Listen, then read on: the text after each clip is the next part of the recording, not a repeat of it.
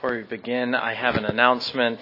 Uh, Vinnie Ream met with the session uh, and as a as a baptized member of the church, but professed faith to the elders, and will be coming into communicant membership through profession of faith at a later date.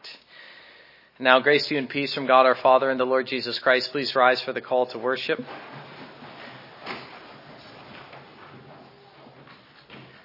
Hymn 57, or Psalm 57, excuse me verses 7 through 9, or 9 through 11. I will praise you, O Lord, among the peoples. I will sing to you among the nations, for your mercy reaches unto the heavens and your truth unto the clouds. Be exalted, O God, above the heavens. Let your glory be above all the earth. Let us remain standing and sing together. Hymn number 421, the first tune.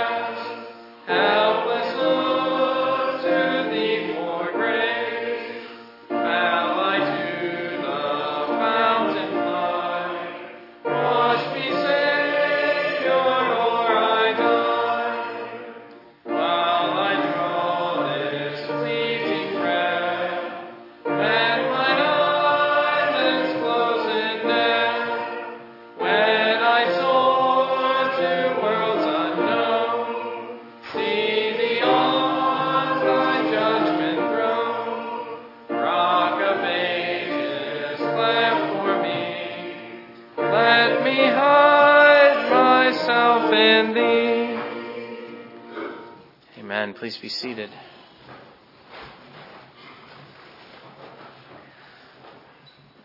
Please join me in prayer. Dear God, we are thankful again to be in this place and for the hour of worship. We recognize, gracious Father, that uh, there is no life, there is no hope, there is no grace apart from your saving work in our lives. Dear Lord, we recognize uh, that we are empty uh, as far as works go. We are poverty stricken in your sight. We are wicked as far as our sin goes. Lord, it is difficult to imagine how any man could have communion with God given the dilemma of sin. And that is a dilemma and a thought which has not uh, escaped us all these years we've been Christians, those of us who have been a Christian for a long time. We are still amazed to think that you would ever wish to commune with a sinner by grace, giving us uh, what we do not deserve, richly blessing us with every spiritual blessing in Jesus Christ. How is it that a sinner could ever come to know you as his blessedness and his reward and as his redeemer? And how is it that you, the Son of God, could call sinners your friends? We are happy to be your servants, and yet you would elevate us to the place of friends and even brothers. Gracious Savior, uh, we find in you a fullness of blessing uh, that we can hardly comprehend, but which we adore, and which we are trying little by little to comprehend more and more. Give us a greater and a fuller view of yourself, which is to say, give us a greater faith, as we hope to see in the morning sermon. We wish to be those who are marked by faith, men and women of faith, like the fathers and the mothers who went before us. We recognize that trials stand before us. We recognize that hardships are not only bound to come, but have already come. And we also recognize that the church has entered into a period of testing. And we know some churches uh, are faring far worse than ours, uh, and maybe for the good, although maybe for the bad. Lord, uh, this particular trial is a difficult one, and it is, isn't easy for us uh, to know how to face it as Christian people. But we do know that you are testing us, and that you are looking for repentance, and you are looking for faith and love and hope, all to be brought to a higher exercise. Uh, not, as we will see in the evening sermon, for trials to be that which stamp out grace, but trials to be that which bring grace into uh, their highest and, uh, and most lively exercise. Uh, Holy Spirit, as you are the author of every grace in us, faith, hope, love, and so forth, we ask you to be present with your church, and just as you are trying and you are testing us, so you would produce in us every kind of good work and the fullness of the fruit of the Spirit. We confess uh, how great our need is of you, just as our need is of the Savior and of the Father. Gracious uh, triune God, we look to you in your triune fullness and we confess and adore and recognize your holiness, your purity, your love, your grace, your wrath. We adore every attribute which you possess. And we thank you that we find all of them expressed perfectly, not only in scripture, but also in the person of the Lord Jesus Christ, and most especially on the cross. And so, Lord Jesus, as you stand in heaven now before us, and before God as our great high priest and redeemer and intercessor, we ask you uh, to do what you only wish to do, and that is to continue your work. We ask you to come quickly again in judgment and in glory and bringing the fullness of salvation to your church.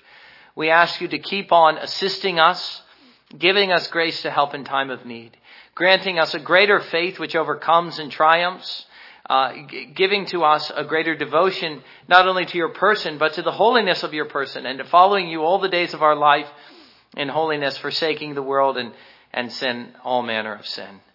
Father, we ask you by your Holy Spirit that you would bind and knit the church together as one, and even as our witness increases, as we pray that it would, that we would gather more into our midst. Uh, in, in a day, in an age where they say crowding is the problem, well, Lord, let it be a greater problem here. We pray that you would bring more and more people into our midst. And we pray that our light would shine brightly in this town. We ask you that, uh, that where there is sin, we might, as a church, listen to you. That we might be obedient to the Holy Spirit and to Christ in His Word. And to turn from sin where there is sin. And to rise up in faith every time you call us to believe. Let us be good soldiers and disciples of Jesus Christ.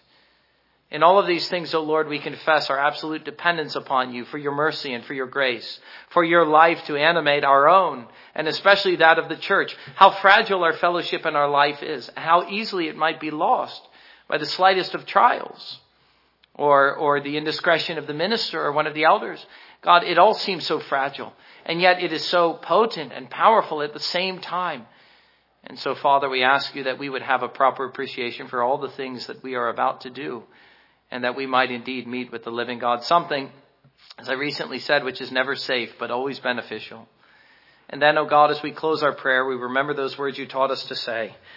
Our Father, who art in heaven, hallowed be thy name. Thy kingdom come, thy will be done, on earth as it is in heaven. Give us this day our daily bread, and forgive us our debts as we forgive our debtors, and lead us not into temptation, but deliver us from evil. For thine is the kingdom, and the power, and the glory forever. Amen. Well, the scripture reading comes to us uh, from the book of Genesis, Genesis chapter 4. We have brief sketches of uh, these two lives, Abel and Enoch. I'm not certain that if we were to outline the great characters of faith in the Old Testament that we would begin here. They're so briefly told, and yet we find them being told uh, as the first two instances of faith in Hebrews 11. And so let us give attention to what is said there. Genesis chapter 4 verses 1 through 5.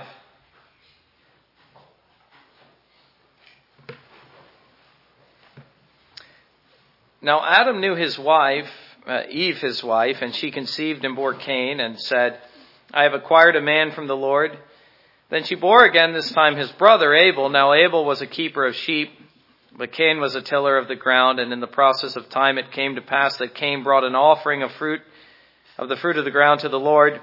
Abel also brought of the firstborn of his flock and of their fat, and the Lord respected Abel and his offering, but he did not respect Cain and his offering. And Cain was very angry, and his countenance fell. And then of Enoch it is said, even, even more briefly, chapter 5, verses 21 through 24. Now this is brief, but it is very striking. Enoch lived 65 years and, and begot Methuselah. After he begot Methuselah, Enoch walked with uh, God 300 years and had sons and daughters. So all the days of Enoch were 365 years, and Enoch walked with God, and he was not, for God took him. And in response to God's word, let us stand together and sing the doxology.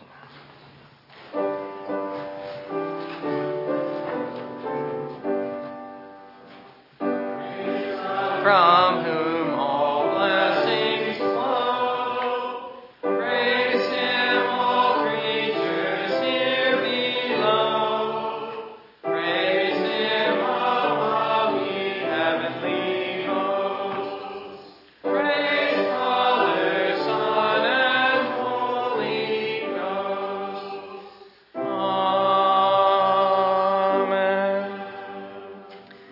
Please be seated. Would you please turn with me to the back of your hymnal, page 643.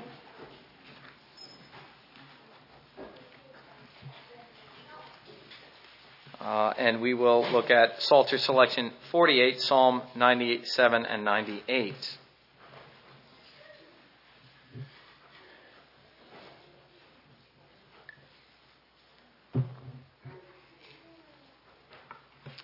And read along with me in the bold. The Lord reigneth, let the earth rejoice, let the multitude of isles be glad thereof. Clouds and darkness are round. Righteousness and judgment are the habitation of his throne. A fire goeth before him and burneth up his enemies round about. His lightnings enlightened the world. The earth saw and trembled. The hills melted like wax at the presence of the Lord, at the presence of the Lord of the whole earth. The heavens declare his righteousness, and all the people see his glory. Confounded be all they that serve graven images. They boast themselves of idols. Worship him, all ye gods. Zion heard and was glad, and the daughters of Judah rejoiced because of thy judgments, O Lord. For thou, Lord, art high above all the earth. Thou art exalted far above all gods. Ye that love the Lord hate evil. He preserveth the soul of his saints. He delivereth them out of the hand of the wicked.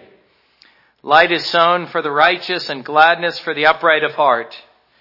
Rejoice in the Lord, ye righteous, and give thanks at the remembrance of his holiness. O sing unto the Lord a new song, for he hath done marvelous things. His right hand and his holy arm hath gotten him the victory. The Lord hath made known his salvation. His righteousness hath he openly showed in the sight of the heathen. He hath remembered his mercy and his truth toward, those, toward the house of Israel. All the ends of the earth have seen the salvation of our God.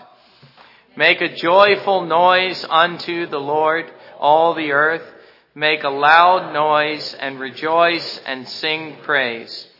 Sing unto the Lord with the harp, with the harp and the voice of a psalm. With trumpets and sound of cornet, make a joyful noise before the Lord the King. Let the sea roar in the fullness thereof, the world and they that dwell therein. Let the floods clap their hands. Let the hills be joyful together before the Lord. For he cometh to judge the earth with righteousness shall he judge the world and the people with equity. Now we have a baptism uh, at this time. I'd invite the Picks to join me along with Elder Ream.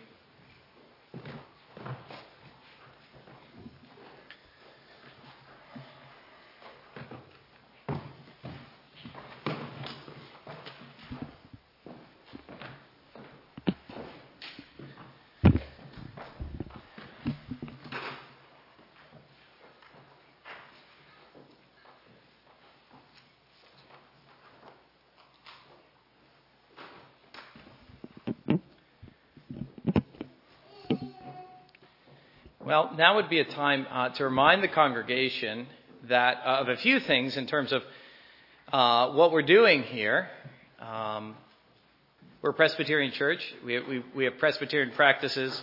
One of the things that I try to stress in the new members class.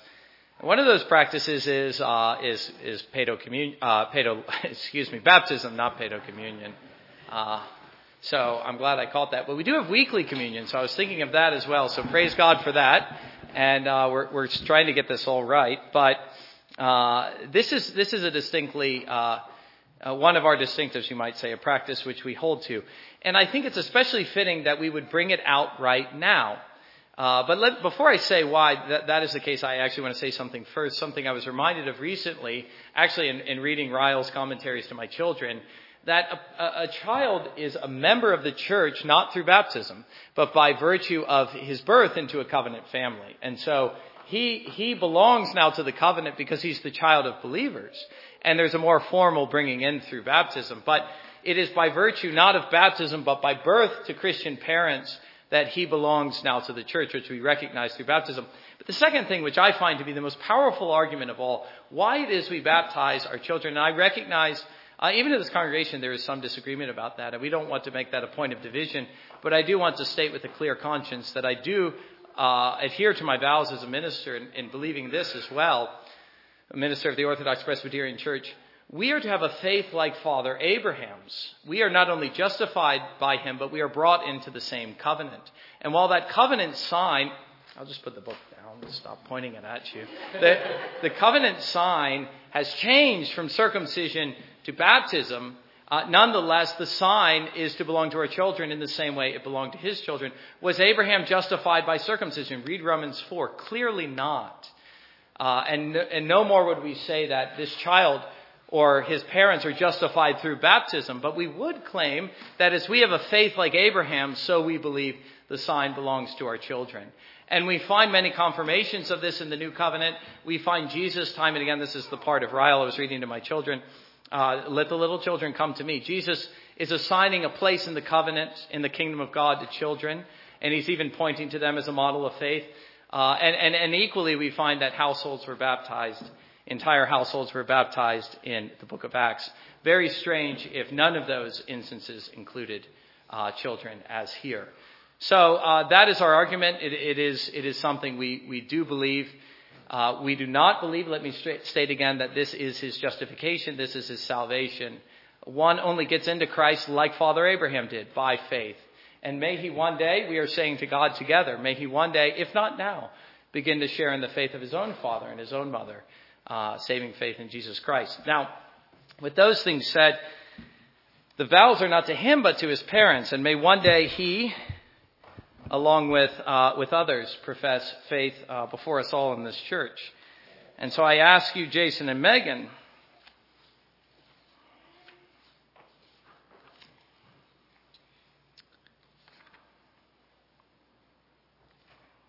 give me one moment. That's of those receiving. There it is, the parents. I was, I was at the wrong page, those who are baptized as adults. But here now to the parents, I ask you both do you acknowledge that although our children are conceived and born in sin and therefore are subject to condemnation, they are holy in Christ by virtue of the covenant of grace, and as children of the covenant are to be baptized? Do you promise to teach diligently to Joseph the principles of our holy Christian faith revealed in the scriptures of the Old and New Testaments and summarized in the Confession of Faith and Catechisms of the Church? Do you promise to pray regular, regularly with and for Joseph and to set an example of piety and godliness before him?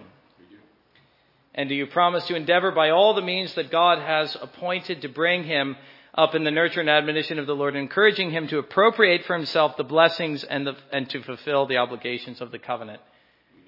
All right. Well, let me pray and then, uh, and then I'll baptize him.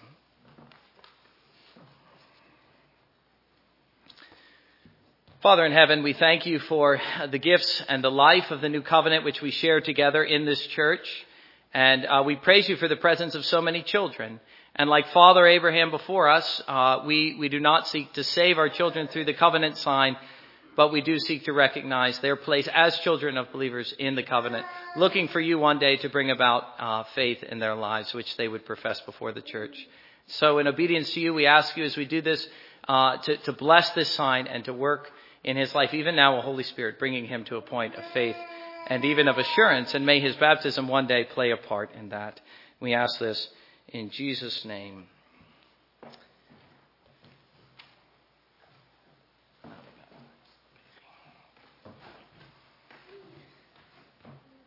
Joseph Daniel picked, I baptize you in the name of the Father and of the Son and of the Holy Spirit. Let us pray again. Father, we thank you now, having done this sign for this child, uh, another gift uh, which you have uh, woven together in his mother's womb. Uh, may he be an instrument one day of your glory and of encouragement even to the church and his parents. And we pray this in Jesus' name. Amen.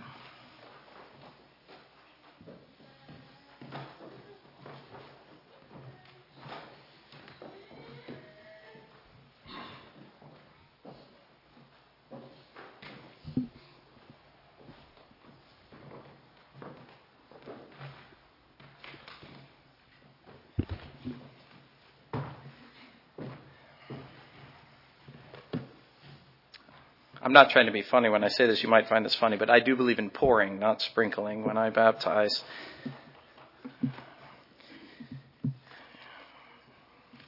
In preparation for God's Word, let us stand together and sing a hymn of preparation, hymn number 423.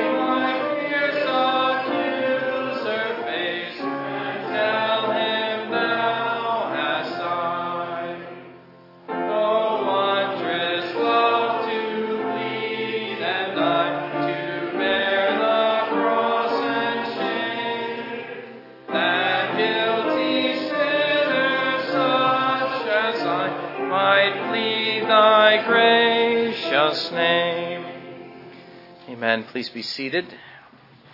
Please turn with me now to the book of Hebrews, chapter 11, verses um, verses 4 through 6, though I'd like to read verses 1 through 6 just to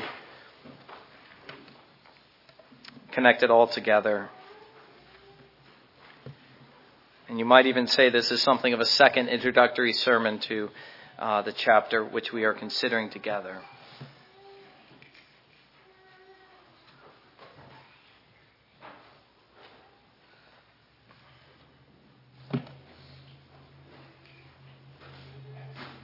Hear the word of God. Now faith is the substance of things hoped for, the evidence of things not seen.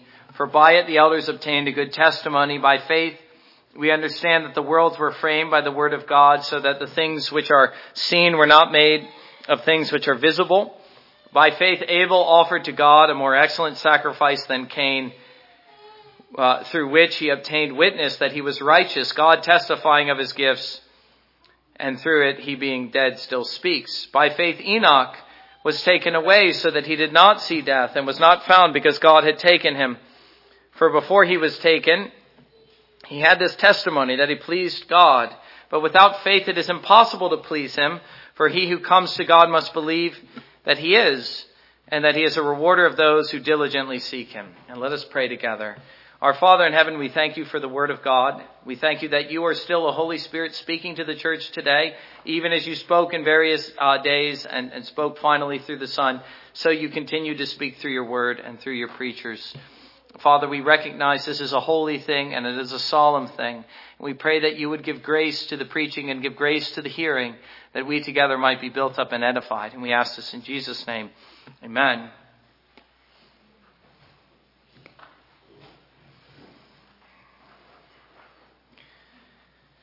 As I said, I, this is something of a, a second introductory sermon. Uh, we're still introducing the idea of faith, and we are uh, beginning to see it in notable examples.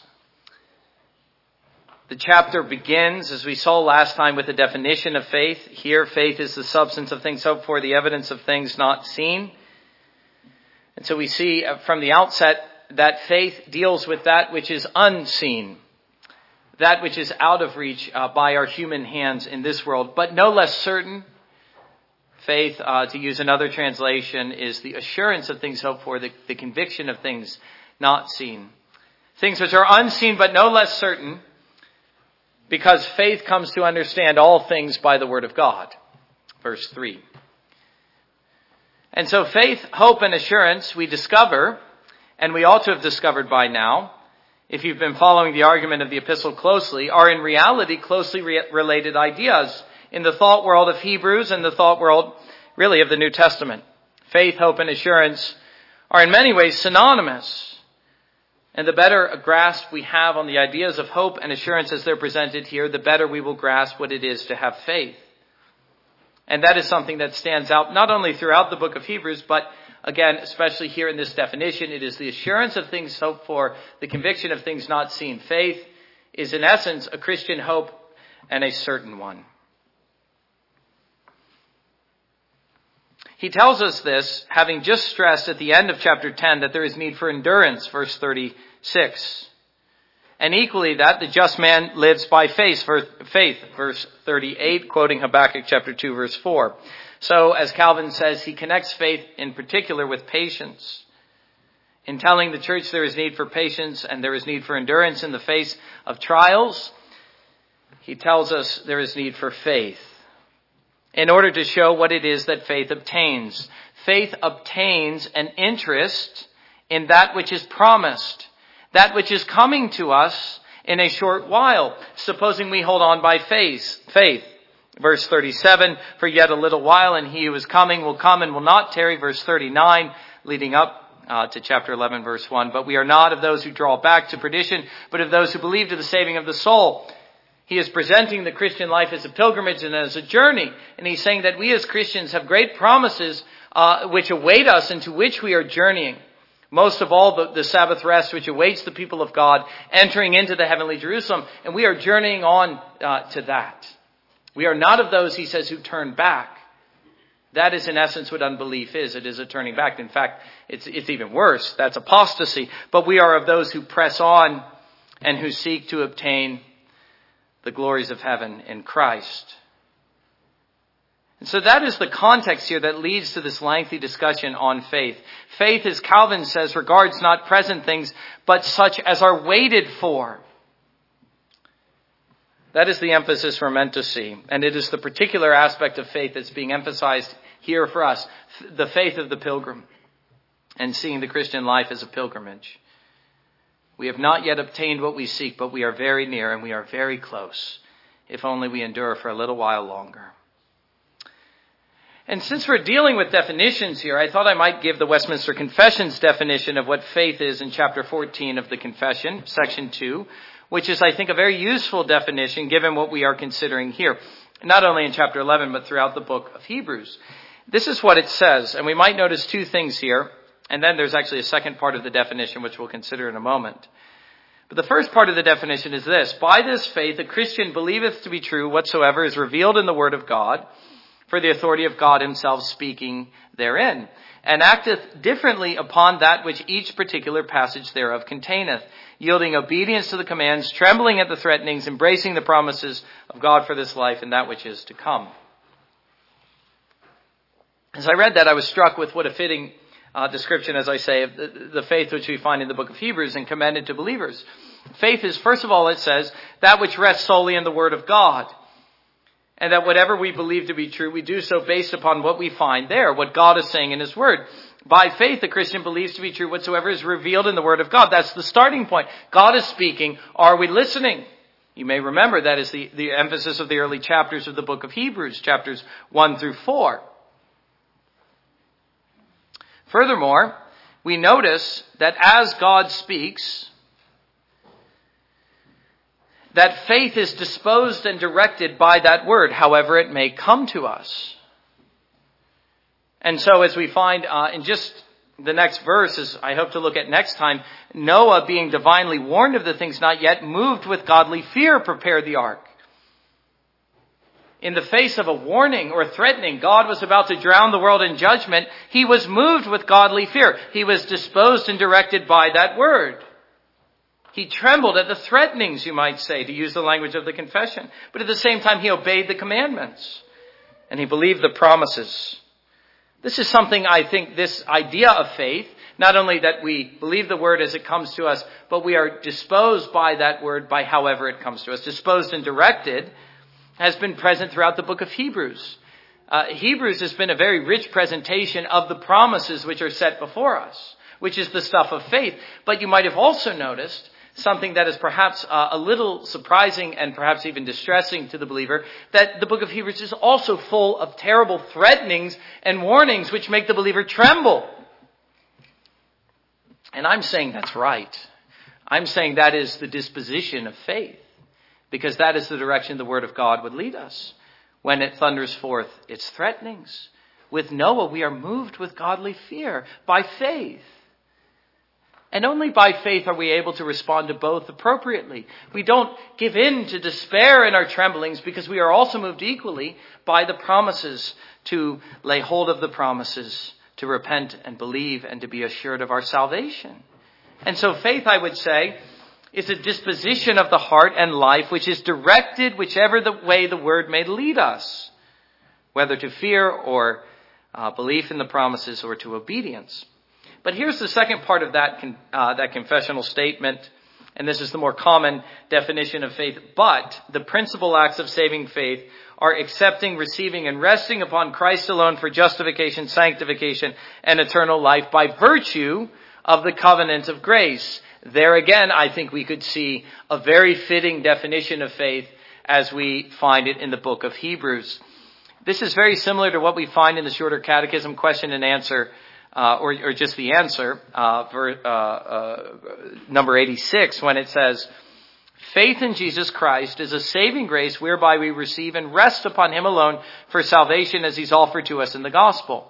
And certainly I think that's what we could say here about the book of Hebrews, that Christ is being presented to us and he is being offered to us as the object of faith. And faith then is not only our receiving and accepting him, but our resting in him as our salvation. Resting in him alone. That is really, in fact, all the book of Hebrews would have us to do. And so the book is, in a sense, or in essence, really, a wellspring of faith. The author, in presenting the fullness of Christ to us in his priesthood, is seeking, as he has stated many times, to instill strong faith in us.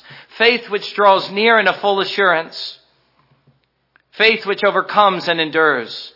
Faith which does not fall back and perish, but which holds fast to the promises to the very end.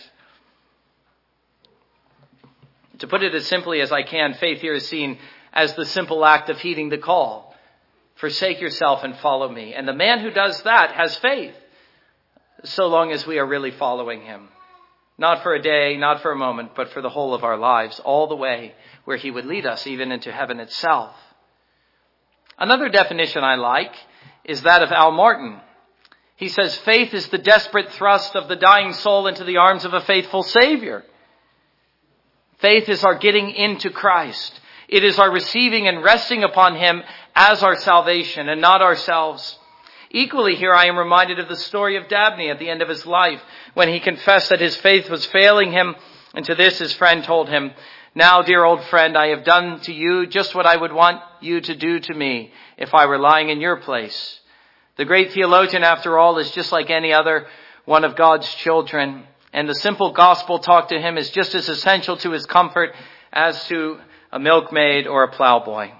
May God give you grace not to lay too much stress on your faith, but to grasp the great ground of confidence, Christ and all his work and all his personal fitness to be a sinner's refuge. Faith is only an eye to see him. There again is the emphasis which we have seen, especially in the book of Hebrews. That faith, uh, by faith we are beholding Jesus Christ. We are seeing him. But I would also add with the Puritans, uh, that unlike the demons, we not only behold him and confess him as Savior, they recognized he was the Son of God, but we delight in him as our Savior. Faith is our receiving and resting in Him as our salvation. We delight to be saved by Him. We delight to come to terms of peace with God by Him and in no other way. And so the more we get a view of Him, the more faith we will have. And since that is all we've been doing thus far in Hebrews, it is very fitting now that faith should, faith should become the emphasis in chapter 11. Seeing that Christ in all his work and all his personal fitness to be a sinner's refuge, to use Vaughan's language to Dabney, have so plainly and fully been set before us. All that is left for us to do is to have faith and to be sure that we know what it means to have faith. And so let us be clear about our definitions. Let us see what true faith is and what it consists of before we seek to see it in the fathers. Now, as we begin to look at these men, I want first to highlight this one thing that appears immediately about them all. And that is their antiquity. As you look at the chapter, as it presents the way of faith, the life of faith, the example of faith, we are, we are struck by how ancient this, uh, this way is. What we discover is that faith as a way of salvation and justification goes all the way back to the old world before the flood. When he points to the first triplet of examples, and I had hoped to, to preach them together, but I couldn't quite make Noah fit in, uh, and I, I and uh, you may find that uh, I should have left off at Abel even, but uh, we'll see how this goes. Really, he presents to us an opening triplet Abel, Enoch, and Noah. And what he's doing is he's making us think of the old pre world uh, or pre flood world. He is taking us even before Abraham, who is typically seen as the starting point of faith, and making us realize that even back in the old world, faith was the only way by which a sinner was justified in the sight of God. It was the only way that he obtained a good testimony and was accepted as righteous in the sight of God which, uh, which is what we see in verses 4 and 5. He obtained a witness that he was righteous, God testifying of his gifts. Enoch obtained the testimony that he pleased God. How did they do so? By faith. To point this out, the antiquity of faith, as I've said many times, is the common practice of the New Testament in commending faith to us. It points most commonly not to recent examples, but to ancient ones. And so, for instance, Jesus, in rebuking the Pharisees in John chapter 8, told them that if they were Abraham's true, true children, they would have shared Abraham's faith in him. In other words, it wasn't enough simply to be descended from Abraham, the, child according to the flesh, in order to be considered by God the child of Abraham, the true spiritual seed you must share in his faith, and only then are you his true child. His point is the same point that we find in Hebrews chapter 11. He is pointing to faith as the ancient path, the ancient way.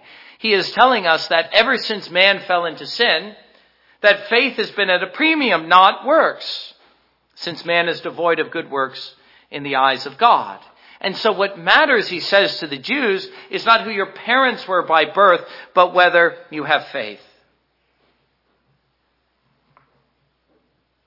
Equally, as we saw last time, the apostle Paul points to the way of salvation which Abraham and David found, not by works, but solely by faith. Again, Romans chapter 4. You find similar arguments in Galatians chapter 3 and many other places. Something that has been uh, the emphasis of the Genesis and Exodus sermons. We do not find there men who found righteousness through works of the law, but rather men who found righteousness by faith. They obtained a testimony by God that they were righteous because they were believers like us.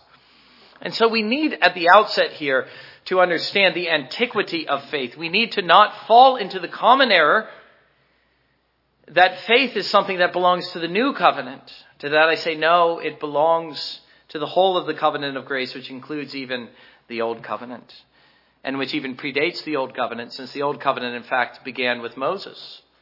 And what predated the old covenant was the covenant God made with Abraham, even the covenant of grace. What we are amazed to see here is that it predated even Abraham and reached back into the old world. We almost cannot understand the point of the chapter until we see this. That God has always, ever since the fall of Adam, dealt with the sinner on the basis of faith. And that verse 6, uh, verse 6, without faith it is impossible to please Him, is something that has always been true something which the history that is told here makes abundantly plain. We are considering what is in essence a brief history of the world, going back to the creation. Adam is excluded because he was under a covenant of works. But once he fell and, and, a covenant of grace came in, there was only one way of salvation for him and for his children, namely the way of faith. It was a covenant of grace. Which is why we begin with one of his sons, Abel, the godly son. And what we need to see about them is that they were saved in no other way than we, which is to say, not merely by faith, but more particularly by faith in the Son of God, by faith in the gospel, by faith in Jesus as our great high priest. Do you realize that has also been part of the argument in the book of Hebrews that Jesus is our great high priest by shedding his blood is not only to pardon our sins, but to pardon every transgression that has ever been committed by the elect in every age. The blood of bulls and goats was never able to take away their sins, though they were under that administration. They too, like we, could only be saved by him. Chapter 9, verse 15. And for this reason, he is the mediator of the new covenant by means of death for the redemption of the transgressions under the first covenant. Even those who were under that administration were still saved by him if they had faith. And what it meant for them to have faith was a faith in him if only seen in shadowy form in the types and the shadows and the promises. The blood of Jesus was just as effective in removing their sins as ours.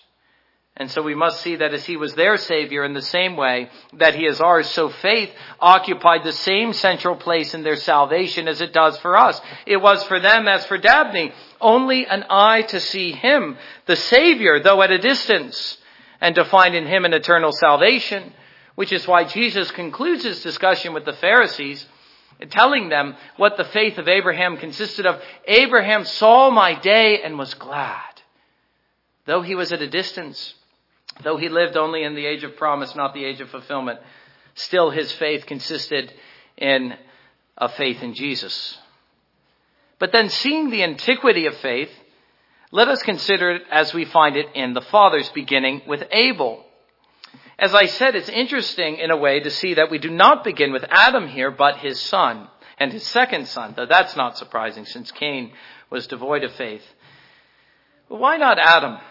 I think the reason for that is because Adam was under a different arrangement, as I've said, when he was under a covenant of works. I do believe that following his fall into sin, that he too was saved by faith. I believe that we will find Adam in heaven along with his wife. But it would be confusing to make him the father of faith or to include him in the list of believers here, since he is most noted as our father who fell while under a covenant of works and brought ruin to this world. And the real question becomes, given this fact, what becomes of man?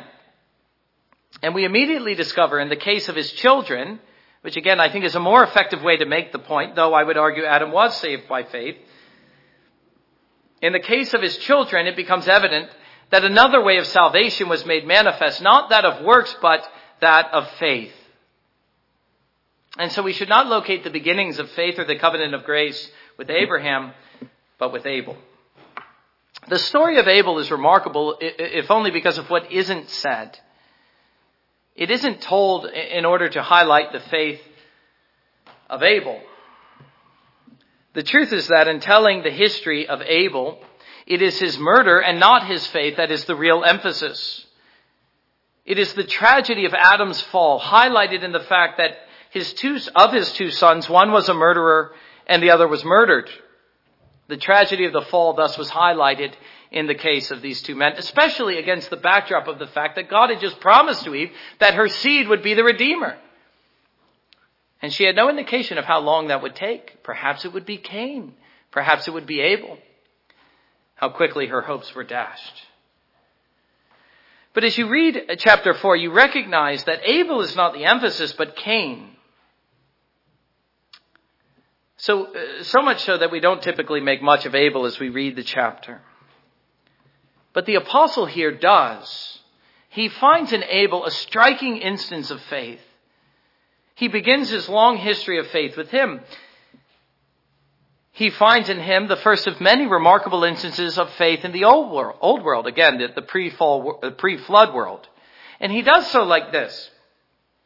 He points to the fact, as we know, that Abel's sacrifice was better than Cain's. This is in fact what led to the dispute between the brothers and to Cain's anger and murder of his brother.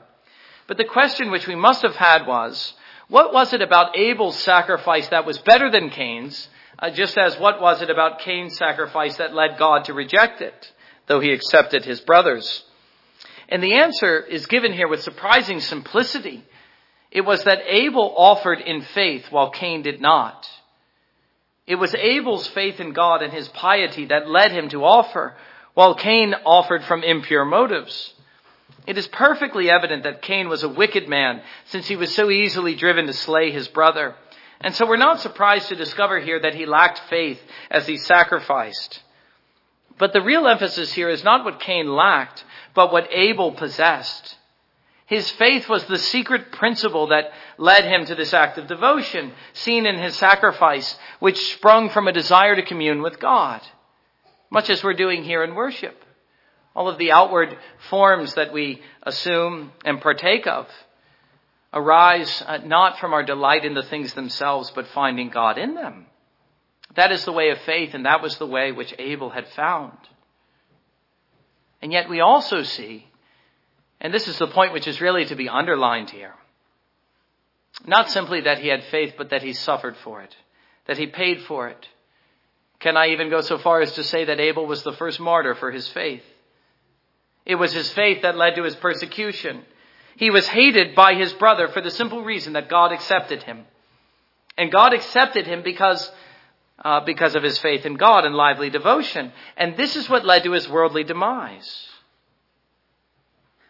Here was a man who had faith, though he paid for it in this world. Here was a man whose faith cost him his life. And this was precisely, if you remember, the prospect that was facing this group of readers. Remember uh, this, what he said uh, just at the end of chapter 10. Recall the former days in which, after you were illuminated, you endured a great struggle with sufferings partly while you were made a spectacle both by reproaches and tribulations, and partly while you became companions of those who were so treated. For you had compassion on me in my chains, and joyfully accepted the plundering of your goods, knowing you had a better and an enduring possession for yourselves in heaven. He was uh, speaking here to a group of readers who were experiencing, or who were beginning to experiencing hardships for their faith. They were experiencing the animosity of the world. Uh, to use modern language, they were being canceled because they were now believers, canceled from society and from their families. Uh, they had not yet shed their blood. None of them were martyrs, but it was a prospect that was very real and lively in their minds. And it is in light of that that he says, I want you to remember the former days and I want you to endure. Don't give up. Do not draw back or shrink back from what you are seeking, but press on in faith. And as you do this, he says, I want you to think of Abel. When you think of what it is to have faith in the face of a hostile world, think of him. He gave his sacrifice. He trusted in God, though it cost him his life. And in reality, the author tells us it really cost him nothing because by his faith, he obtained the witness that he was righteous. That is before God. God testified that he accepted his person as righteous. And to this he adds that though he is dead, he still speaks. The memory of him remains not only in the people of God, but in God himself. God has not forgotten Abel. God has not rejected him, but he ever lives to God along with all the saints. Much as, as his blood cried out for vengeance, we read in chapter 4 of uh, Genesis, so too his blood cries out along with the martyrs continually to God as a perpetual plea, one which God will not ignore, Revelation chapter 6 verses 9 and 10. And we even read in chapter 12 verse 24 of the book of Hebrews that the blood of Abel still speaks. Though thank God, the blood of Christ speaks louder, he says. So the point is here not only the faith which led to his devotion, but as we will find throughout this book, that he gained something even in death, dying in faith. Note in, in Cain a man who died in faith, just as it says, these all, or excuse me, in Abel, Note in Abel a man who died in faith. All, these all died in faith, not having received the promises, but having seen them afar, were assured of them, embraced them, and confessed that they were strangers and pilgrims on the earth. That is the testimony not only of Abraham, but even of Abel himself. And so Abel assures us that whatever a man may lose in this world, even his own life, if he has faith, he will gain far more. But look at Enoch next, another man whose history is briefly told in Genesis. All we know about him from Moses is that he walked with God, and he was not, for God took him. And that's uh, the, the, the quotation that is given in verse 5. Also, that by this his life was pleasing to God. Well, this testimony speaks of a remarkable man as well as a remarkable end to his life. Here was someone whose life stood out in days of great wickedness. So much so that God made an example of him by bringing him directly into heaven, bypassing death altogether.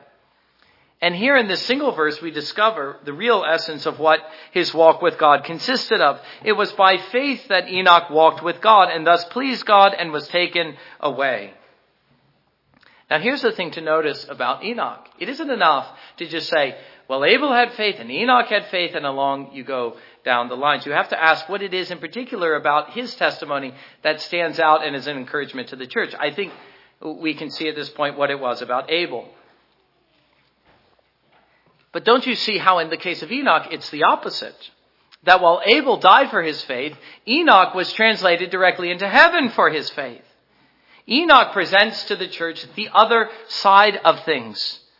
How it is things might end for those who walk by faith in this life and how it is that they might come to possess that which they seek as pilgrims and sojourners in this world, not through death or martyrdom, as in the case of Abel and so many others, but rather that we should simply be taken into heaven by God, bypassing death altogether, like Enoch. Do you realize, beloved, that this is a very real prospect which lies before us? One which, by faith, we are made aware. That it very well may be that instead of dying, we should be brought into heaven by Jesus' sudden return. A lively hope which burns brightly in the hearts of believers, at least those whose faith makes it so. By faith, I am saying, we are made aware of both possibilities. For we know, as he just said at the end of chapter 10, for yet a little while and he who is coming will come and will not tarry. The object of faith Faith, rightly understood, is not just that Jesus is coming, but that he is coming very soon. And that I, like Enoch, might be very well caught up in the clouds at his return.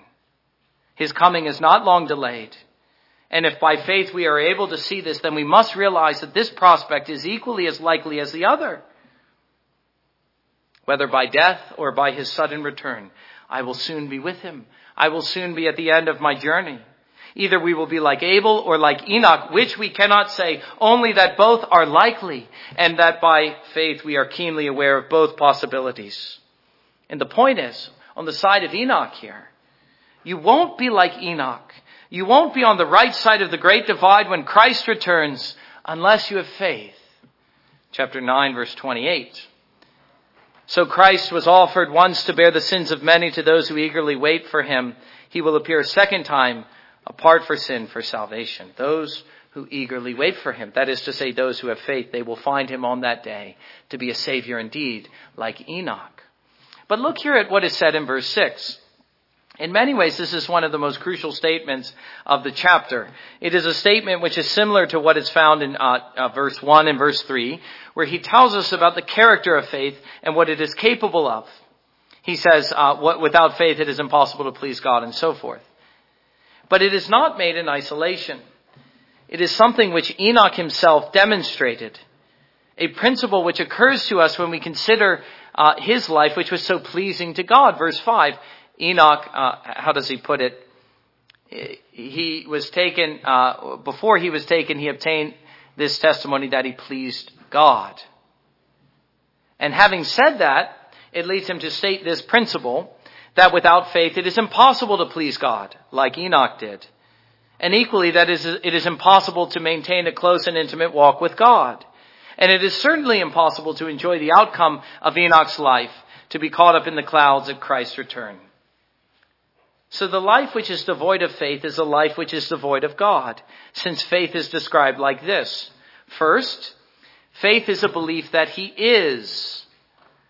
Obviously, one cannot draw near to Him and keep up a close and intimate walk of communion with God, as Enoch did, unless we believe that He exists. No one will draw near to God, he says, unless he believes that He is. Obviously so. John Owen, the man who does not pray, is an atheist, for he says in his heart, there is no God. So faith rests in God actively and in His Son.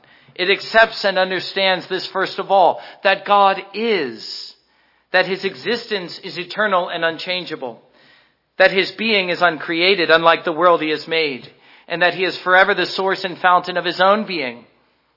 He is the eternal and self-existent. He is the great I am, as He told Moses. He enjoys a perfect life which cannot be taken from him. All of this is what we mean when we say, I believe that God is. And let me add to this very quickly that this subject is not open for debate. It is not open to dispute. It isn't the kind of thing that we sit around on our armchair and ponder and discuss and debate. You do not debate the existence of God, beloved. That is the posture and the position of unbelief, not of faith. Let the philosophers the, of this age do that. But for our part, as believers who have faith, we will simply believe and confess what we know to be true, namely that God is, that He exists and He always will, that He is eternal. Second, and very closely associated with the first truth, not only can we not draw near to God unless we believe that He is, but faith involves a belief that He is a rewarder of those who diligently seek Him. That must equally be included in our definition of faith. It isn't enough, in other words, to accept a generic kind of theism. You must have some kind of interaction with God if you wish to have faith. By faith, we not only understand that God exists, but that there is some benefit in going to Him. And that if He should invite us and we should come, He will not turn us away. Think of the gospel here. Faith hears the words come from Jesus' mouth, follow me, and later said, come unto me, you weary, and I will give you rest. And so it comes, and so it delights to come. It is a personal interaction and exchange with the person of Jesus Christ. It hears the words, and so it comes. And the reason it comes, the reason we do not stand back or shrink back in fear is because by faith, we come to understand that God will accept our persons and he will reward us with every spiritual blessing when we come, when we heed the invitation and come through Christ, our great high priest. The promise of scripture and the testimony of Christians in every age, and let me add my testimony to that, is that we are no losers or we stand nothing to lose when we come to God. That when we come to Him as He invites us in His Son, so we find Him to be our blessedness and reward that we lose nothing but gain everything, even the prospect of heaven itself. Everything that is described here about Jesus in the epistle we find to be true. We find him to be a great high priest to us. We find the prospect and the promise of heaven to be true, and we begin to long for it. But let me notice in the last place, in this definition of faith, something which is perhaps bolder than ours. For we see a description of reward, a drawing near into the presence of God, which occurs through a vigorous exercise of the soul, a diligent seeking.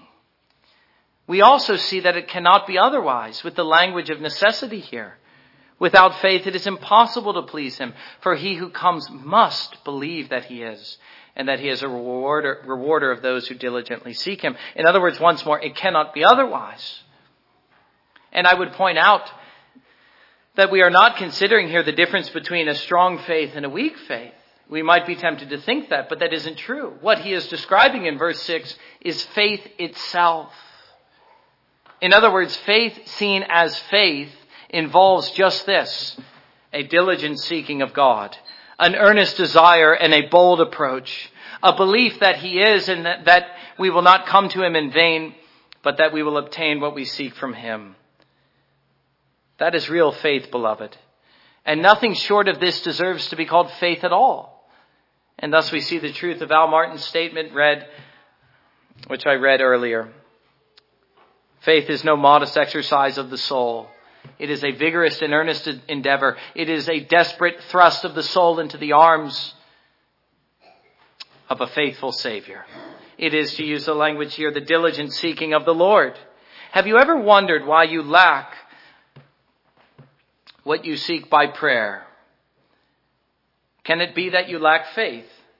Faith understood as it is presented here as a diligent seeking.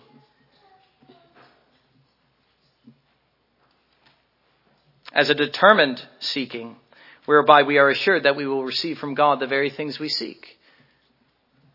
Faith springing from a knowledge that He will reward those who diligently seek Him. Listen to what James says.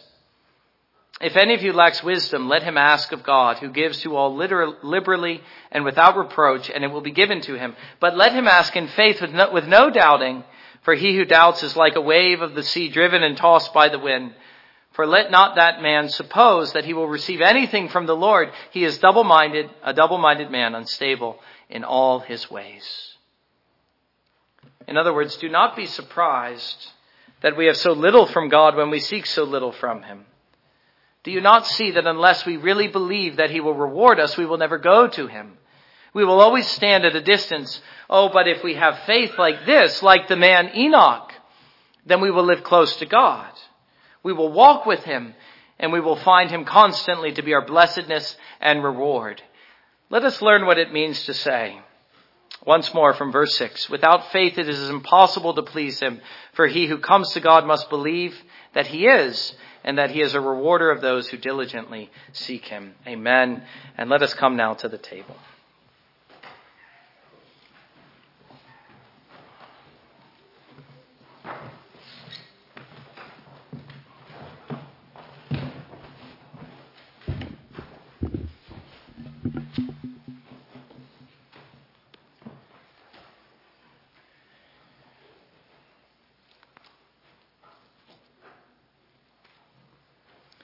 From the words of Luke now.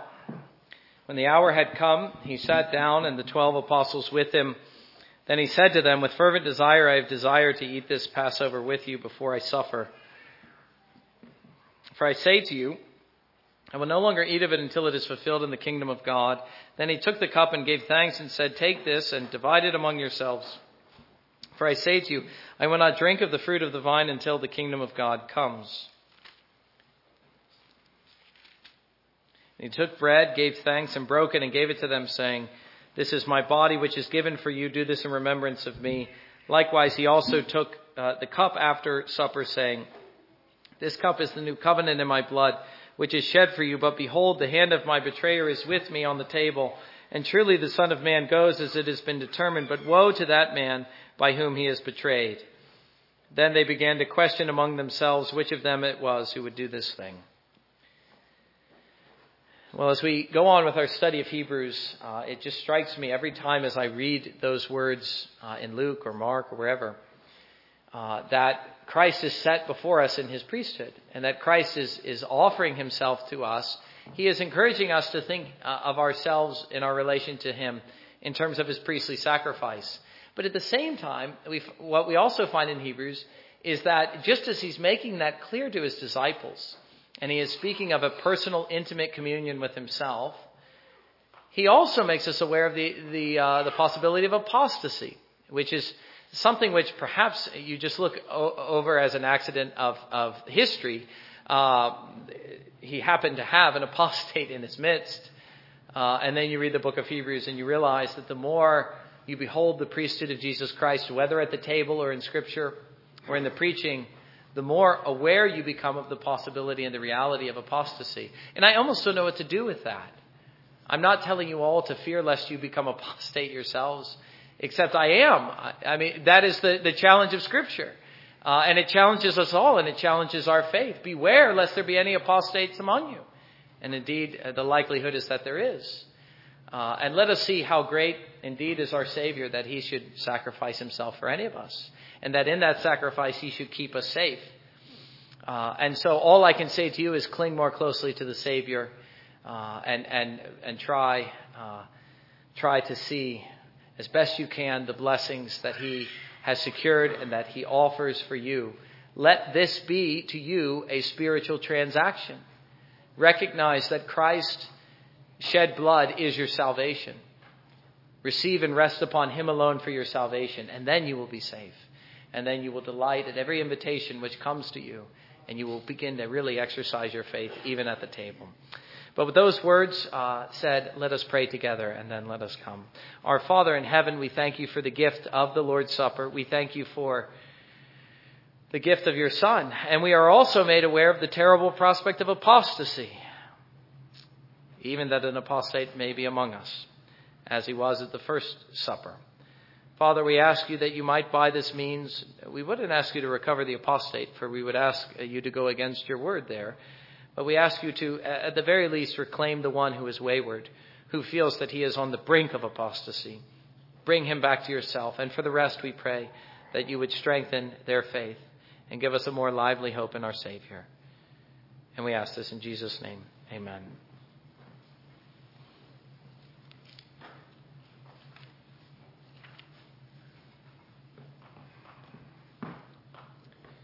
Beginning now with the bread, our Lord Jesus Christ, the same night in which he was betrayed, took bread, blessed it, broke it, and gave it to his disciples. As I, ministering in his name, give this bread to you.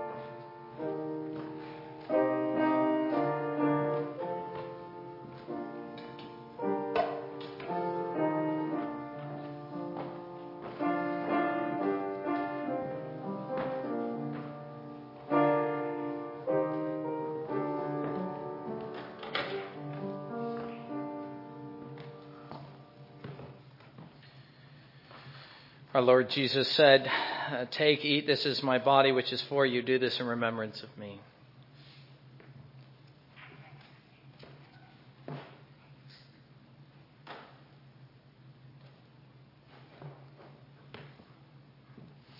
In the same manner, our Savior also took the cup, and having given thanks, as has been done in his name, he gave it to his disciples as I ministering in his name give this cup to you. Please remember the outer ring is wine, the inner rings are grape juice.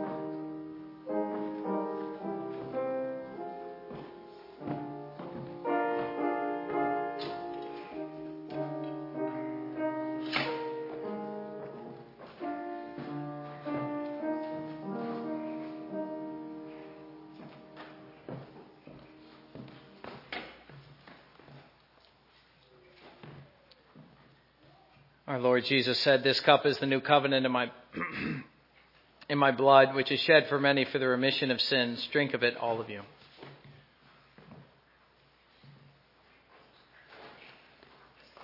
Let us close out our worship now by singing uh, together the first tune, hymn 427.